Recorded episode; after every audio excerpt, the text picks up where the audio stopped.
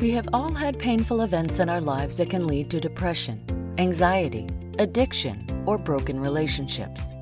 But here's a secret it is not about what happened to us that causes suffering, it's the stories we believe about ourselves. Join us as we shine light on how to rewrite our stories, avoid the shadows of shame, and travel along the pathway to joy, love, and connection. It's the Finding Peace podcast with your host, Amazon best-selling author, Troy L. Love. Hello, and welcome to the Finding Peace podcast. My name is Troy Love, and I'm so excited that you're here on our first podcast. I wanted to start out by telling one of my favorite stories. This is a true story. This story took place in Thailand. In 1801, the king of Thailand wanted to change the capital of his kingdom to the city of Bangkok. And as part of his visionary plan, he identified that he wanted to have Buddhist temples sprinkled throughout the city. As part of the Buddhist temples being built, he wanted to be able to use relics from old temples and bring them to the capital as part of an inauguration, as part of a celebration.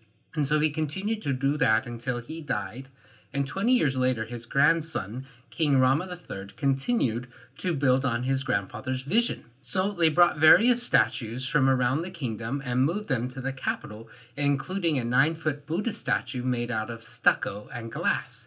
And it remained there for about a hundred years. As time progressed and as the city developed and things changed, the temple in which this nine foot Buddha statue stood was eventually closed, and the building was no longer kept up, and it began to fall apart. There wasn't another temple big enough to house this statue, and they didn't know what to do with it, and so they just they moved it outside. They kind of shoved it in a corner into a tin shed that had hardly any protection from the elements. Rain, storms, sun, everything just just kind of let let this statue just hang out there with no protection. Now, fast forward almost a hundred years later, in 1954, a decision was made to build a new protective building for the statue. And so they decided to move the statue to its new resting place, a beautiful new temple where it would be housed. Unfortunately, the construction crew underestimated the weight of the statue they didn't even understand why it was so heavy because, as far as they could tell, it was only stucco, mud, and glass.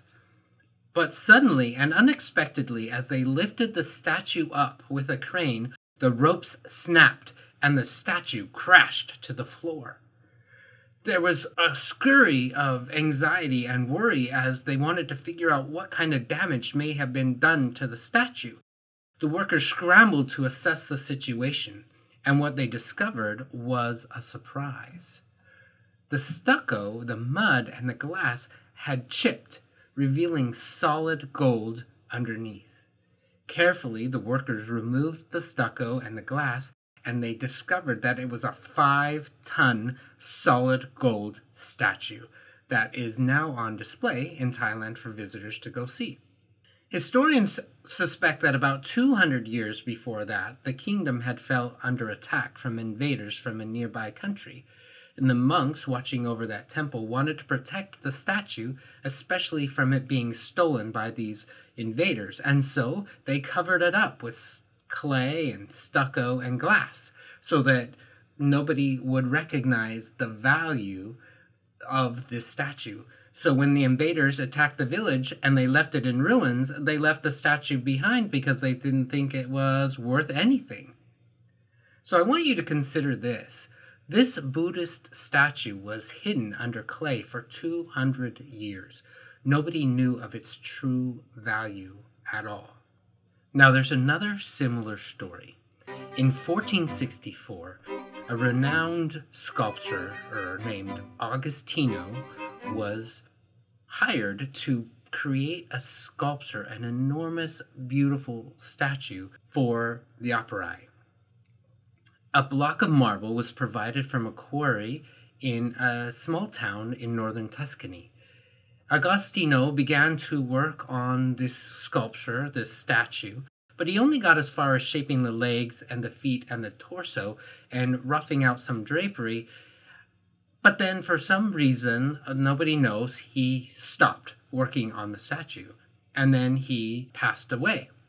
So another artist was commissioned to take off where Agostino left. His name is Antonio Rosaniello.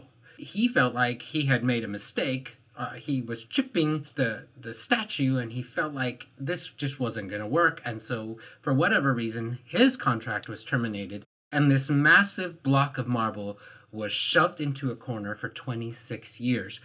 Similar to the Buddhist statue that had been left out in the elements, the same thing was happening with this gigantic marble that was just there. It was sitting in a yard in a cathedral workshop for 26 years.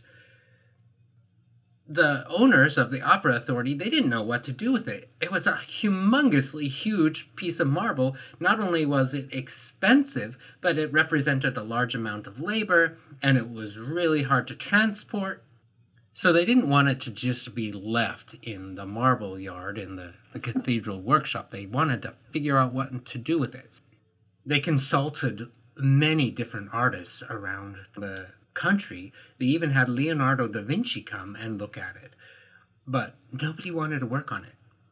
People had thought that this block of marble was not even worth doing anything with, and so it was going to just stay there until they hired a young 26 year old named Michelangelo, who convinced the opera that he deserved the commission. And so he was given the official contract to undertake the challenging new task. And you may have heard this part of the story before, but Michelangelo says that as he looked at this block of marble, he could see the image of David in the marble and he simply chipped away the marble a little bit at a time, a little bit at a time, until he was able to reveal the image that he saw underneath. Now consider these two stories. We have a Buddhist statue that was covered in mud, and we have this beautiful David statue that was covered in marble that many people had seen as not worth anything, had flaws and chips in it, and so it wasn't even worth the effort. It was just going to be left in a corner for, for centuries, maybe, until somebody came along and was able to see its worth. How often do we do that to ourselves and the people around us? We fail to see our golden selves inside, the light and the beauty that we have inside, and sometimes we even cover it up cover it up with numbing behaviors, cover it up with food addiction, cover it up with other kinds of addiction, addictive behaviors. We get really busy doing all kinds of busy things and we fail to see our own worth. We fail to see that we are people who have gifts and talents and ability to bring truth and light and joy to this world around us. We fail to see it. We cover it up ourselves in so many different ways. The way that the Buddhist monks and the way that Michelangelo were able to uncover the truth was a little bit at a time. They took it chip by chip, little mud at a time, a little bit here and a little bit there, and they removed the parts that were no longer serving the beauty inside. They removed that part, and so that the glorious image underneath could show up. We can do the same for ourselves. We can start to see that we have beauty and light and this enormous talent inside, and we can start to remove a little bit at a time the parts of ourselves that are no longer serving us so that our glorious, beautiful core truths can be emerged. And that is really what this podcast is all about to help you discover what your tr- core truth is and to live by those core truths in a way that brings greater peace and joy and love for you and the people around you to deepen connection. So join me next time as we start to learn what we can do to take apart these little pieces of marble, these little pieces of mud that are no longer serving us and can help us uncover our truth deep down inside. You've been listening to the Finding Peace podcast. If we added value to your life, let us know or give us a rating. Before you go, subscribe to the show and get new episodes as soon as they are published. Thank you for spending part of your journey with us. And don't forget to grab your free copy of the Amazon best-selling book, The Art of Peace, by going to www.troylove.com. Copyright Finding Peace Consulting.